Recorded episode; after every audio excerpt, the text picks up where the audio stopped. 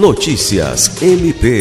O Ministério Público do Estado do Acre, por meio do Grupo de Atuação Especial no Combate ao Crime Organizado, GAECO, e Promotoria de Justiça de Tarauacá, em conjunto com a Polícia Militar do Estado do Acre, deflagrou nesta quinta-feira, 14 de julho, a Operação Checklist.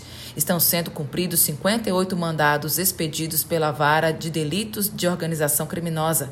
São 38 mandados de prisão preventiva e 20 mandados de busca e apreensão em Rio Branco, Tarauacá, Jordão, Cruzeiro do Sul e Feijó.